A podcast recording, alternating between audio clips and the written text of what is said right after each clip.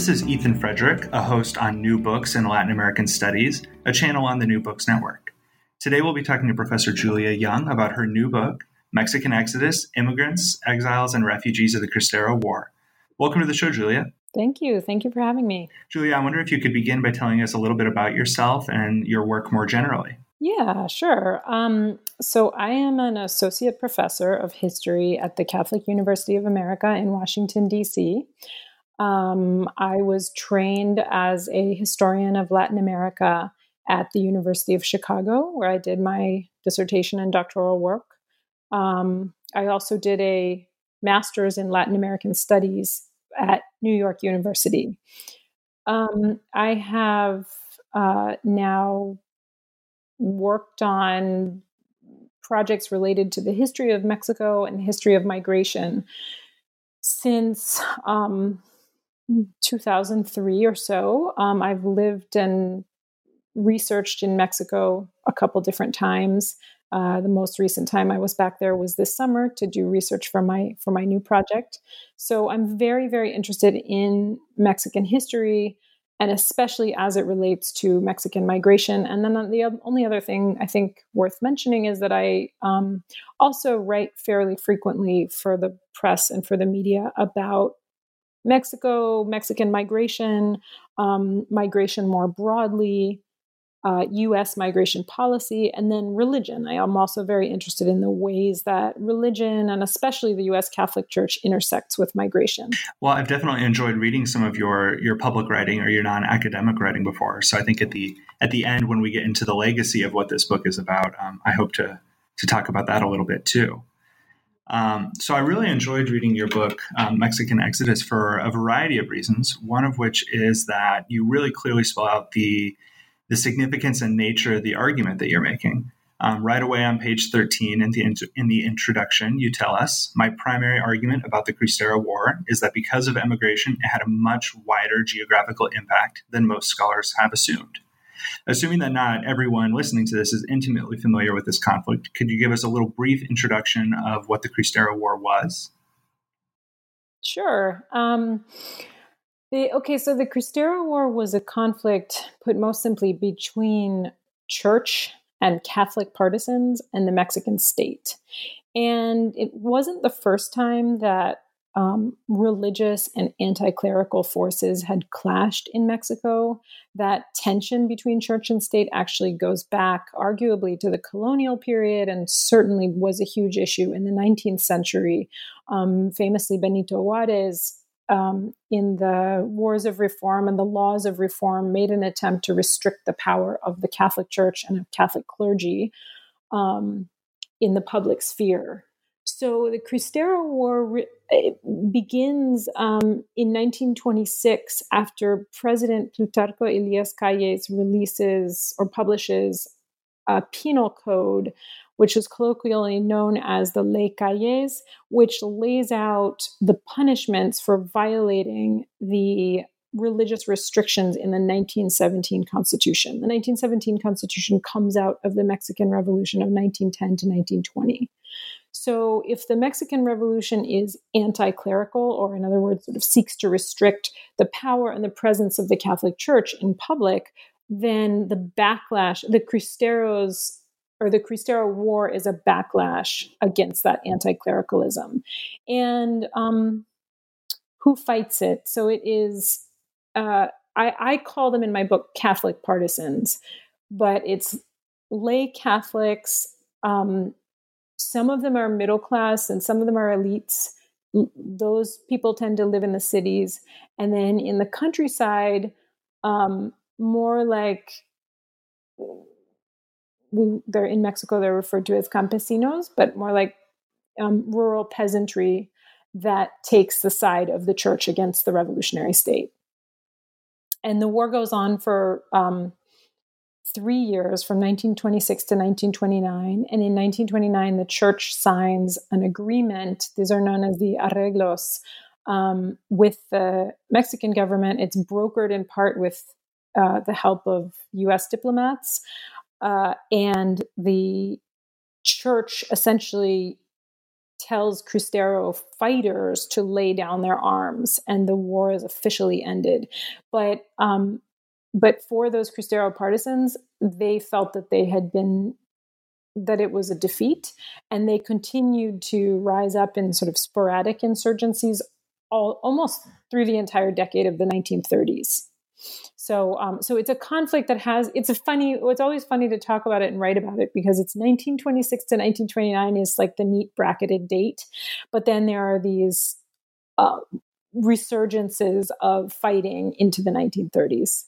And that's sometimes referred to in Mexico as La Segunda Cristiada, or the Second Cristiada. And I should just also say that the term Cristero or Cristero comes from the battle cry of the Catholic fighters, which was Viva Cristo Rey, or Long Live Christ the King. So they were kind of derisively referred to as Cristeros, which I guess would translate to Christers, um, or, you know, kind of Christ the Kingers. And they then adopted that name sort of proudly. And so now, you know, people will re- people will refer to those partisans, those Catholic partisans, as Cristeros. Well, I think that's a very apt summary to uh, to catch listeners up. And then to bring that up to the argument that you set out in this introduction, that you want to look at how emigration made this war a lot more national, or a lot more international, than many scholars have treated it. I was wondering if you could tell us a little bit about that angle and maybe how you got to this conclusion in your archival experience. Yeah, well, actually, the project really started as a migration project. I, um, I got to the University of Chicago in two thousand three, and there was a visiting professor there, Jorge Durand, who, um, along with Doug Massey at Princeton, Jorge Durand is at the University of Guadalajara, and along with Doug Massey at Princeton University, they've run a, this multi-decade now project called the Mexican Migration Project. And um, Jorge Durand taught a class on the history of Mexican migration. And so I took that class, and I realized I was really interested in this period of the nineteen twenties, which is often pointed to as the period when Mexican migration it's started. That's that's a complicated thing to say, because actually, of course, Mexican migration starts, if you, it, we could say it starts in eighteen forty-eight. After the Mexican-American War, we could point, and there's certainly earlier migration than the nineteen twenties. But in the nineteen twenties, we see a huge uptick in migration from the cent- west central region of Mexico, which is which would then be the se- the major sending region of migrants and migration for the rest of the twentieth century. So the nineteen twenties sees the beginning of the, of these patterns of migration, which continue all throughout the century and, and even into today. So I started, you know, just asking these really basic questions, like, why did migration start from there? What was happening in the nineteen twenties and in the in these places where so many migrants were leaving? And I kind of stumbled into the Cristero War and started to wonder if that might have been a factor. And I was uh, interested in these questions of religion and religious identity sort of abstractly, but I came to see how significant historically the Cristero War had been for that region. And so it seemed logical to me that those migrants who were leaving at the same time and from the same place where the Cristero War was happening might have themselves been leaving in part because of the Cristero War, and then also might have been, at a minimum, sort of interested in and following the Cristero War.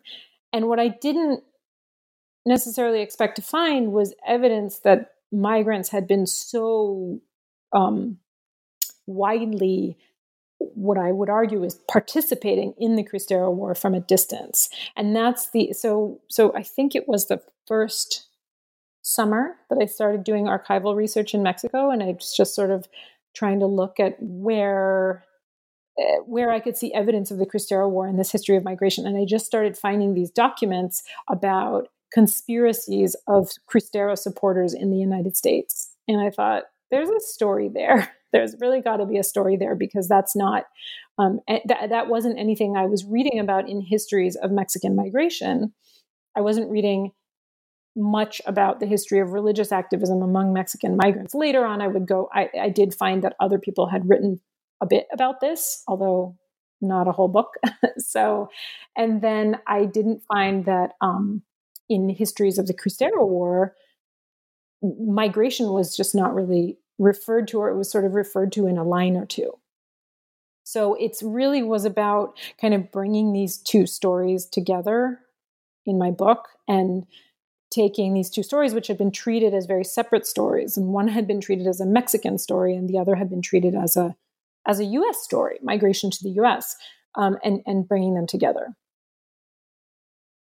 I think um, it's already become very clear in your answers, and then immediately in the introduction, you need to deal with it. Some of the problems of language that you that you clearly had in, in naming people, identifying that while the Cristeros are Catholic, so are most of the people fighting on the other side. It's just a disagreement about Catholicism. And, and there's lots of these problems that you get into, and I think set out very well in the introduction. I think one of the ones that I, I was left chewing on the most was on page nine, when you describe the emigrants that continue participating with the Cristeros as a diaspora within a diaspora.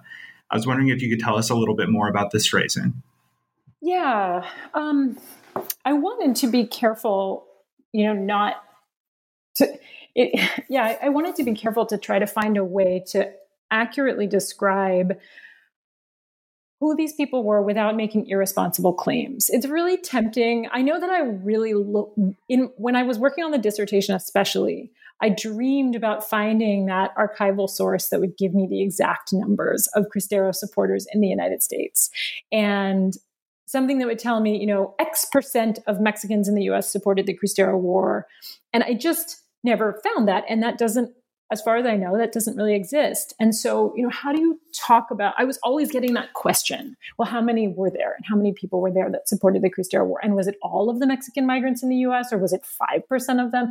And I never could really um, answer that question. And I finally decided just to embrace the fact that I couldn't answer that question and to try to find a way to use language to make it clear that I was talking about a subset of the Mexican migrant population, because I could see from the archival res- resources that there were Mexicans who supported the revolutionary government from the United States. Um, plenty of them, possibly, a, possibly, you know, a majority of them, although It, dep- it depended very much on the location. So, um, so really, I wanted at the outset of the book to acknowledge a certain amount of uncertainty, but also to describe that uh, describe a differentiation in the communities of Mexican migrants in the United States. And I think that's something that's really important to do in migration history. Immigrants, when they come to the United States or when they come to any other place where they immigrate, they don't leave their politics behind. And they often are not, and they're not all aligned around the same causes. And they often will bring their divisions with them. And those divisions will continue to impact community formation there. So that's, um, so that's what I am, tried to get at with that discussion of a diaspora within a diaspora and then throughout the book. And it's also really important. Um, You know, I work at Catholic University and I present my work sometimes to people who are really familiar with Catholic stuff, but aren't familiar so much with the history of Mexico. And they view the Cristero War as a time of uh, where Catholics were persecuted, right? A time of persecution against Catholics. And I like to always remind people, well, wait a second, it's more complicated than that, because ninety-eight percent of Mexico was Catholic in the nineteen twenties. And so this is actually Catholics fighting other Catholics. This is a division within Mexican society. And so, um, so yeah, but, you know, it, it, I guess in a way that terminology is my answer to the fact that I don't have an answer about exact numbers, and probably no one ever will. But if someone can find that out, that would be, uh, that would be great. Uh, I think we all have sources that we dream of like that. Exactly. I can see it. I can see the source, but I don't think it exists. Well, even without uh, miracle sources like that, um, moving on to your first chapter, you do tell us a lot of really great information about migration, which some of it is um, a little bit familiar to people that have maybe studied Mexican immigration to the U S before, but you certainly make lots of novel connections and then bring in interesting information. Um, one of the ones I enjoyed, the one of the connections that I enjoyed the most was your demonstration of how the Cristero War connected to other changes in Mexican immigration, both in terms of number and regional ori- uh, origin, class, and lots of other factors that you can connect to the Cristero Re- Rebellion. I was wondering if you could tell us a little bit about some of those.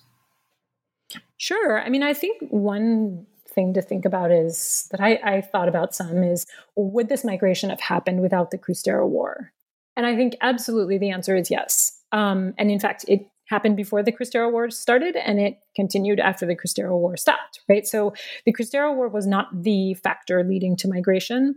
Um, it was a factor when there were many factors. So, you know, the in the twenties, we see some of the changes that really would lead to increased migration anywhere. We see cheaper transportation that's more accessible, that connects, um, that's more accessible to more people, that connects more people in Mexico to the United States, makes it cheaper, cheaper and easier for them to get there.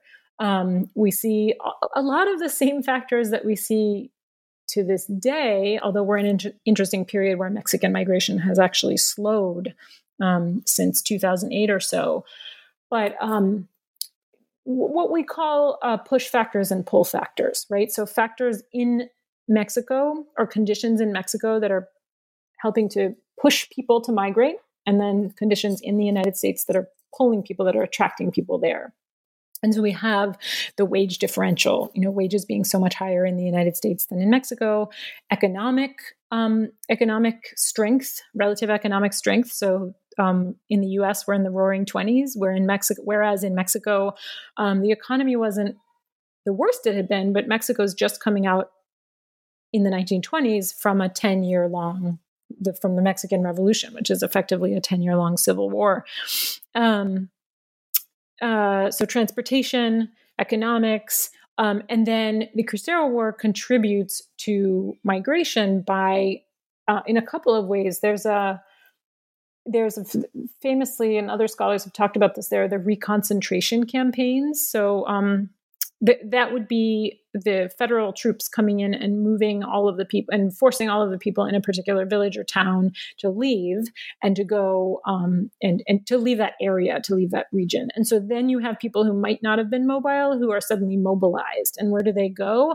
Well, they often go first to the big cities. Um, and in the case of the Cristero region, that's Guadalajara or Morelia. But once you are mobilized and once you go to a big city, and this is pretty common in the in migration studies or migration history generally, you are um, it's a little easier for you to make the leap and go somewhere further away, like to the border or to the United States. So um, does that answer your question? Yes, that absolutely does. Your, and you tell us a little bit more about these people that emigrate in your second chapter.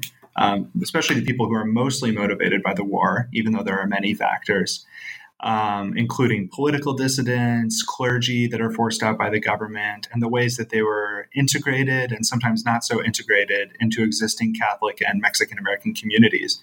So I was wondering if you could tell us a little bit about what the experience was like for, for clergy and political dissidents that were more motivated by the war as they arrived in the United States. Yeah, so this is a group where we do have some numbers. Um, I think the number, the estimated number of clergy is somewhere around twenty-five hundred people. I have that in my book, but didn't look up the exact number. Um, but uh, the, and I can get that to you later if you like. But um, so there is, a, but that that's a small number compared to the relative number of migrants, right? Um, we think the number of migrants in the nineteen twenties could be between four hundred thousand and a million people. The num- It's very hard. Numbers in general, just to go back to that point, it's really hard to figure out the numbers even um, based on the records that we that we do have, because there just wasn't such a systematic way of counting the number of people who crossed the border. And there are a lot of different records kept on the Mexican side and on the U S side. But anyway, we know that there's a much larger number of migrants and then this much smaller subset of people that are political refugees or political exiles or religious refugees. But, um, and that number is, you know, in the couple thousands, right? The, if we have religious, if we have the clergy, if we have around twenty-five hundred clergy, you know, maybe we have a few hundred political exiles. Um, that's not a scientific emphasis, uh, estimate. So, um, but these people have a really outsized impact on the larger migrant community. And I think that's what, Um, I tried to argue in that chapter and throughout the book that, you know, one particularly active political priest, if placed in a community of Mexican immigrants somewhere in the United States, could do so much to rally that community around the Cristero cause. And, and, um, and so those, you know, and, and then, and then the political exiles were, I always think what's so interesting about the Mexican government's policy, or really any government's policy of, of exiling political dissidents, is that you solve a problem, but you create another, right? You, you get them out of your country, you get them away from, from the events and developments in your country. But then in the country where they go, they're free to organize, to raise money, to go on lectures, to go on a lecture circuit. Um, and that's exactly what these political exiles did. Um, they were extremely active in the United States. They networked and collaborated with each other. They were constantly traveling between, especially between Texas and San Antonio, uh, sorry, San Antonio and Los Angeles, or San Antonio, El Paso, and Los Angeles. So those were kind of nodes of activism. Um, and, and they were really almost anywhere Mexican immigrants could be found. Um, and so, uh, so even, so yeah, just to reiterate, even though this is a, a subset of a subset, right? A subset of the total population of Mexican immigrants, um, and a subset of of the population that supports the Cristero War. They're very vocal, they're very active, and they serve as kind of, mm, what's the word I'm looking for? Like change agents or um, provocateurs, I guess, for the for the larger community. Well, and I think this point becomes especially clear in your third chapter. I mean, in your second chapter, you say that almost every community of Mexican immigrants in the U S had probably at least a nun or priest or bishop or some sort of dissident. And then in your third chapter, you go on to say how this small group of people manages to punch so hard above its weight. And it's really impressive how extensive their activism is, whether it's print journalism or religious sermons or radios. And then I was really surprised to see films made about all of this. So I was wondering if you tell us some of the ways that they they sort of keep the war going on the north side of the border. I will. And the, the film, I want to say, is the other like white whale of and another white whale of the of my research project. I never could get oh, my no. hands on that film. I heard about it from a couple of sources, but it just it wasn't in any archive that I could find. So for the researchers out there that are interested in this, if you find it, I write about it, please. And I'd also love to see it. Um, so, uh, yeah, I mean, I think, I think what I was trying to do in that chapter was to show how there were varieties of varieties of political activism and varieties, varieties of ways that these, um, that these exiles and refugees brought the conflict to the United States, and then also supported the conflict and possibly even prolonged the conflict, although we I don't like to get into hypotheticals, but you know, funded the conflict and armed the conflict from the United States. So um, so yeah, I mean, by creating um, a print culture around the Cristero cause in the United States, you know, the the um, major newspapers for the Mexican migrant community, La Prensa, La, La Opinión, were constantly reporting on developments in Mexico um, for their audiences in the United States. The um, other newspapers I used, El Amigo del Hogar, which was in Indiana Harbor and was read by people, by Mexican migrants in the Midwest. Um, one thing that I talked about a little bit in the book, but some really great scholarship has come out since the book was published. Um, and, and I talked about it in, in certain parts, but uh, was letters and the way that migrants used letters um, to relay news uh, and to talk about their concerns that they were having while in the United States, their concerns about the conflict in Mexico. Um, and, and just to, if I, I mean, I, I don't know if it's okay to plug another book um, in uh, in this, but the uh, the book that's come out fairly recently is um, a book by José Orozco. It's called Receive Our Memories: The Letters of Luz Moreno. And it, it, it really talks about a later period than the Cristero period, but it talks about a family that that is exchanging um, letters about letters between Mexico and the United States, and how much they're keeping in track track of the news. They're relaying the news and events to each other. Um, and, and I think we can backstream a little bit from a book like that and and know that people were doing that in the nineteen twenties. Unfortunately, we don't have a lot of that those letters. Some of them are in the Venegas family archives, um, which is in, um, let me see where that is. That's in uh, California. Um, and I looked at it, and I should remember exactly where it is. But um, I'll get back to you on that. So, uh, so okay, so letters were very interesting. Print culture, newspapers. I think I talked about I, I talked about pamphlets um, and the pamphlets that I found in the archives that were sort of they're they're called I love they're called volantes in Spanish, so they're like flyers. Well, I guess that translates as flyers, but they're they're things that fly around, right? So these pamphlets that get that are kind of ephemeral, but you know that they were being passed around or they were being posted on walls. Um, so uh, so so but then it it. It spans this kind of activism and awareness spans from public media, but then also to coded letters, secret discussions, um, plots, seditious plots, right? And the and and there are groups of, and I, I wrote about that. Am I jumping ahead of that chapter? No, or is that in that's that just chapter? Fine. Uh, I think yeah. You do absolutely right about that in this chapter. The connections people made. Yeah, José Banderas. Yeah, exactly. So they they um, you know, there are there are groups that are actually trying to uh, raise money to send it to the troops, to collect arms and send them to the troops, and then just a few groups that are trying to actually mount rebellions from the United States. And none of these are successful. And that was another thing I had to do.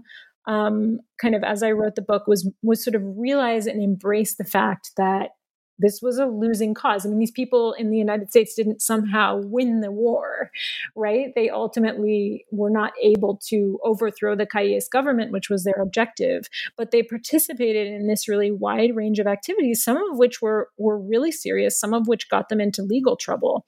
Um, in order to support this political cause back home in Mexico. And that really tells us a different story about Mexican migrants, um, about migrants in general, but about Mexican migrants especially, who have tended to be written about as labor migrants, as you know, people that worked in the fields and the railroads and the factories, um, and less about people, although that's that's really changed a lot, um, even since, you know, even the last ten years ago, but they or so, but they have tended to be written about as people who Um, weren't so political. And I think what we see here is people who were really, really political, so political that they were willing to take risks um, for their political beliefs and their religious beliefs in the U S while they were you in the U S. You definitely almost get a sense of, of overflowing politics um, beginning in this chapter three and then in chapter four as these networks that nominally all support the Cristeros really start to uh, come into conflict with one another, either because they have different means or visions or goals. And then for people that study Mexican history, there's some familiar faces that show up that you may not expect, like Félix Díaz or or other de los Huertistas and, and the conflicts that emerge between them. So I was wondering if you could talk a little bit about why a common leadership isn't really able to form or, or stably form and, and how that dynamic plays out. Yeah, I mean, I think, I think this is essentially um, the problem of the post-revolutionary period, that there never was one single alternative to the revolutionary state, one single person or even political movement that all of the various dissidents could get behind. There was a lot of disagreement about um, how to, there was a lot of resistance to the revolutionary state, right? But there was also a lot of disagreement about how best to resist it and which which person, which leader to throw people's weight behind. And um, I think, you know, the Cristeros were not appealing to plenty. There were plenty of political exiles who did not see the Cristeros as an appealing alternative, um, did not necessarily think that they should be in charge of Mexico. They thought, they sorry, they sought uh, Cristero support for their movements. Um, so you have people like Félix Díaz or Adolfo de la Huerta kind of flirting with these religious Exile, these kind of religious, these Cristero partisans in the United States and seeking their support. And sometimes these, the Cristeros would throw their support be- behind one um, between one potential, you know, revolutionary or counter-revolutionary or another. Um, but there never was a consensus, and there never was a single leader that emerged from the Cristero movement. And so I think, I mean, and that's something that a lot of scholars have written about. Ben Fallaw has written about that, um, about, you know, there's, there's, are varieties of resistance to the Mexican revolutionary state, but they don't congeal. They don't ever all come together. And that's, that's it, that, that tells us two things. It sort of tells us partly why the, the you know, President uh, Plutarco Elías Calles founds the P N R, the Partido Nacional de la, de la Revolución, um, and that becomes the P R I, uh, the, the, institutionalized revolutionary party, which goes on to rule Mexico for seventy-one years. And so on the one hand, you know, these people who are resisting the revolutionary government, they're really unsuccessful because out of this period emerges the single party that controls Mexican politics for most of the twentieth century, well, until the year two thousand.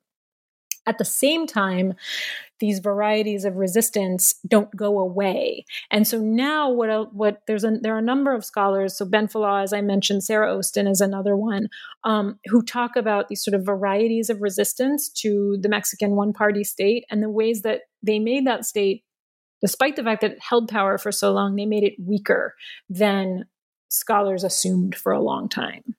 So, um, so it's not unusual that or it's not surprising to me that the Cristeros weren't able to, and that these exiles in the United States weren't able to unite in a in a single movement for political resistance, because that didn't happen in Mexico either. Well, and I think you really illustrate the significance of the movement, even though it is one that lost, but yet it is one that loses nominally, or at least that's how a lot of the combatants feel, as you said, in nineteen twenty-nine, as these peace agreements are made.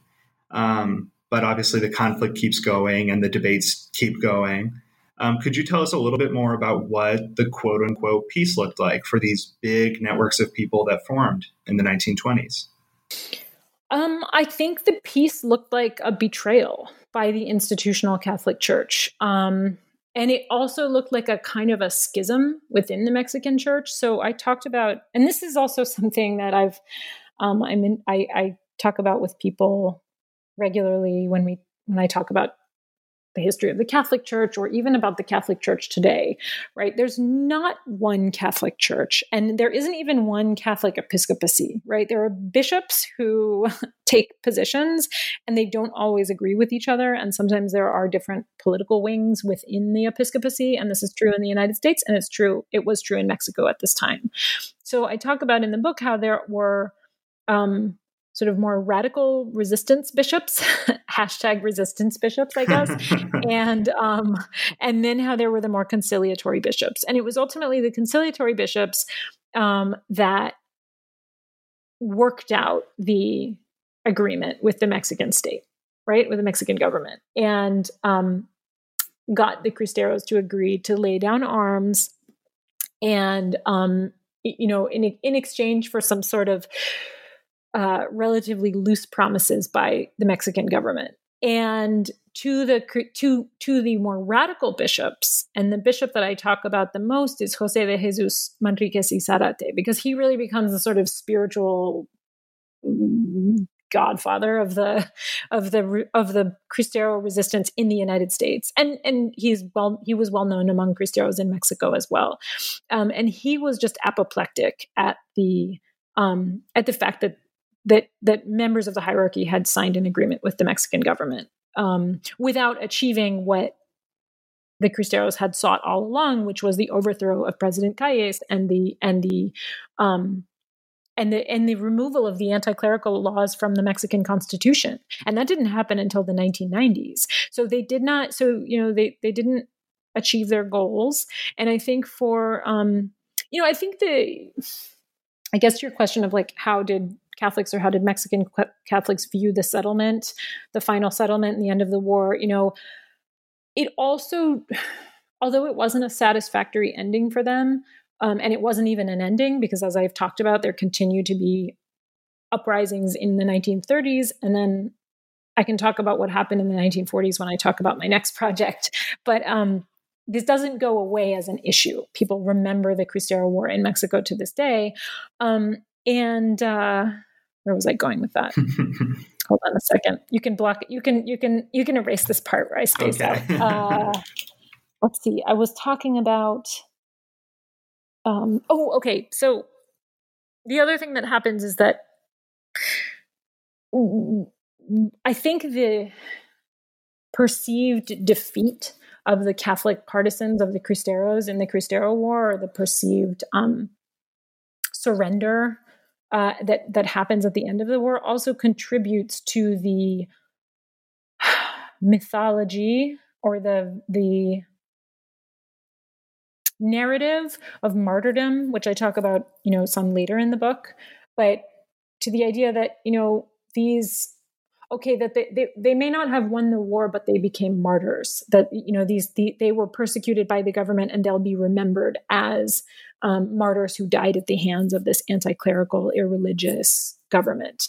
And so, um, so even though the, even though the, the, you know, it's a, it's a bitter end for a lot of the Catholics who had fought in the war, there's also a, yeah, I guess it's a bittersweetness, because for Catholics to, For especially for Catholics, you know, of that time and of that place, martyrdom is is kind of like the best thing that can happen, right? Because you are, it's it's you you are guaranteed to go right to heaven. You're guaranteed saint to be a saint, and so um, so this so Catholics subsequently after the, in the in the years and decades after the Cristero War, Catholics re, Catholics in Mexico. And I see, I'm say, I'm already, I'm saying Catholics in Mexico, and I should be saying sort of Catholic, I should be saying Cristero supporters or Catholic partisans.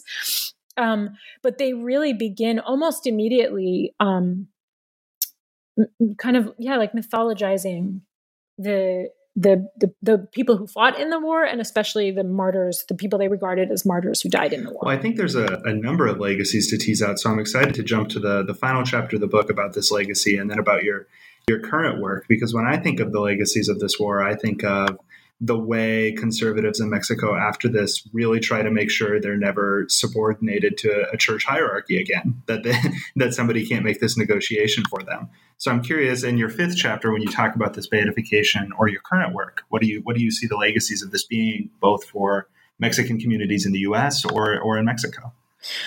Um. Okay, so in the U S, um, I'll, I'll do the U S first, and then I'll talk, take the second part, because that has to do more with the work I'm doing now.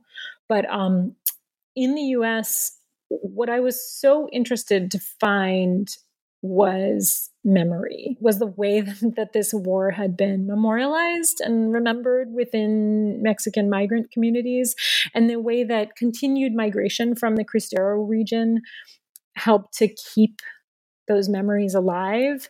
And I was really lucky um, when I was writing, turning the dissertation into the, into a book. I was really lucky in the in that um, a movie came out about the Cristero War. It was called For Greater Glory. I'm not sure if you've seen it. It wasn't um, it wasn't the best movie in the world, but but it was it was very. Um, It was very kind of pious, and and did, and for a historian, it was very un, unsatisfying because it wasn't um, it wasn't nuanced enough, which I guess is probably a really common complaint that historians have about movies, about their topic. Um, we're kind of sitting there shaking our fists, going, "It was more complicated than that," right? But um, but this movie came out. It was heavily promoted by the Knights of Columbus in the United States, and as a result, a lot of Catholic publications were interviewing Mexican Mexican migrants, and actually children and grandchildren of Mexican migrants in the twenties, to ask them about um, their memories of the Cristero War. And so I actually was able, I interviewed people myself, but then I was also to get, able to gather some of these stories and get, collect this evidence of the ways that, um, that the war was, was remembered. Um, and, you know, I, I think the, the takeaway from that, and one that I'm still interested in exploring, is, you know, how did that, how did those memories impact community formation in the U S? You know, we, we just, we've had it, It within the history of Mexican migration for a long time. I think the Chicano movement of the sixties and seventies sort of, sort of colored the way that people viewed Mexican American politics, and I think pulling at these memories of the Cristero War and talking to people about these family memory, memories of this church-state conflict made me realize that there that the politics of the Mexican diaspora are still more nuanced than um, than than is widely understood, and that there are people who, um, for generations, remained. You know, had a really negative um, perception of the Mexican Revolution, for example. I mean, I, I talked to a guy who talked who who said, you know, everything was better in Mexico when Porfirio, when Don Porfirio Díaz was president, right? And that's something that is not you. You just it's surprising for people who study the history of Mexico and the history of Mexican migration. Like Porfirio Díaz is considered in the, in the historical, the common historical narrative is that he was a dictator, and so here you have people expressing a really different political perspective and a, and a, a different view of of Mexican history. So that was very interesting. Um, okay. Let me see if I remember correctly your question about Mexicans in Mexico. Is it sort of how, would you, would you, would you ask me oh, again? Sure. The Mexico. I think, uh, I guess mainly let's just use this as a chance for you to talk about your work currently, because it sounds like you're following up on these legacies and conservative movements in Mexico. Yeah, so I, so I'm writing what is it's not exactly a sequel, um, but it's it's got a lot of similarities to the first project, although also enough things that are different that are keeping me interested in it.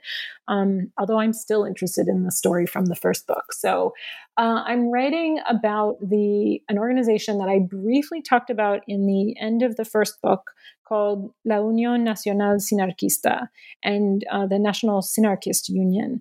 And this was a group that um, was founded by people who were former Cristeros or who were the children of Cristeros, um, people who had had or had family members or just people who admired the Cristeros. Um, and it was founded as a kind of successor organization. It became extremely, it was founded in nineteen thirty-seven and by the mid nineteen forties claimed to have five hundred thousand members across Mexico. And what I've realized, what I've uh, uncovered, which is not surprising to me, but hasn't been discussed in literature, Um, and I guess wouldn't be surprising to anyone who read my first book, is that yeah, there were Sinarquistas all over the United States as well.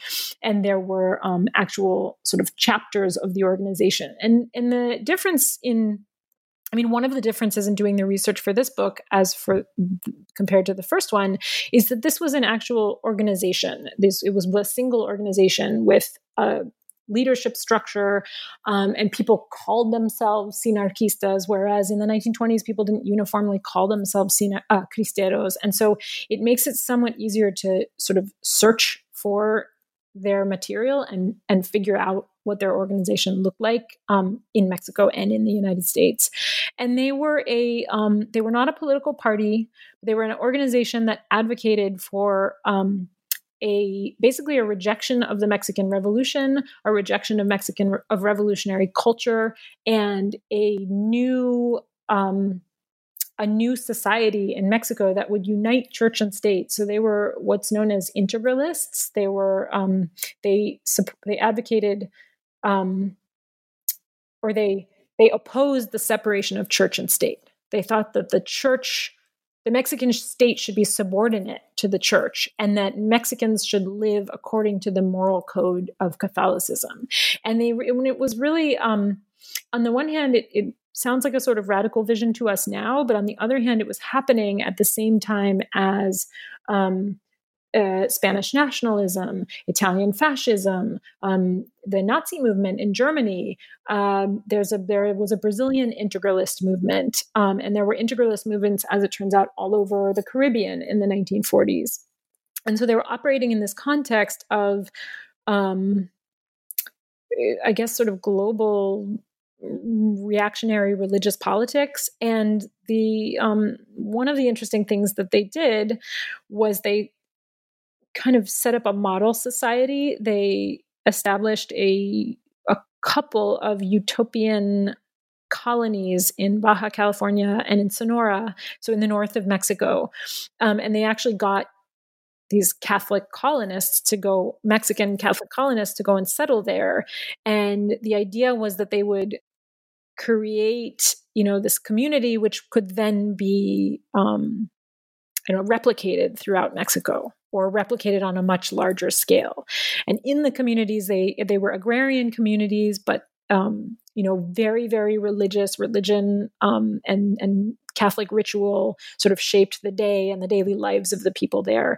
The communities fell apart after about four years. They chose a really bad part of Mexico to to do an agrarian, to make an agrarian community. And it was dry up there, and they didn't have they didn't have the resources that they needed. They didn't have the farming expertise that they needed to be successful up there. But those communities were a rallying call for them. They they raised um, they raised.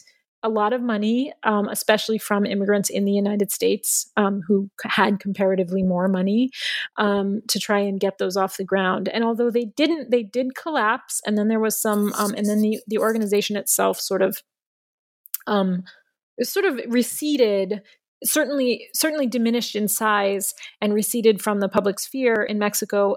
Um, at the same time, it's actually still around.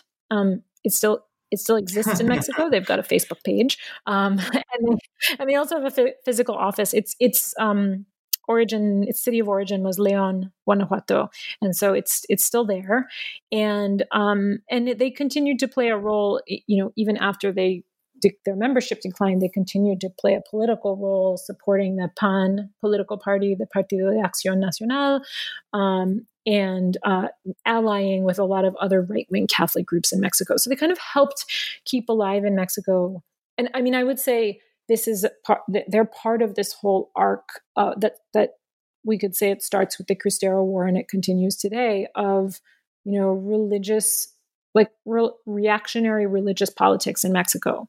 Um, that's still alive and still important. Um, and, uh, and and and really sort of con- persistent. It, it it's it persists in Mexico throughout the twentieth century and into the twenty-first. So I argue that it this this stuff continues to be really interesting and important to study because um, it helps us understand why um, there are you know why why people take. Why there are political groups that take these positions. Why there are still I mean a very small number of them, but there are still.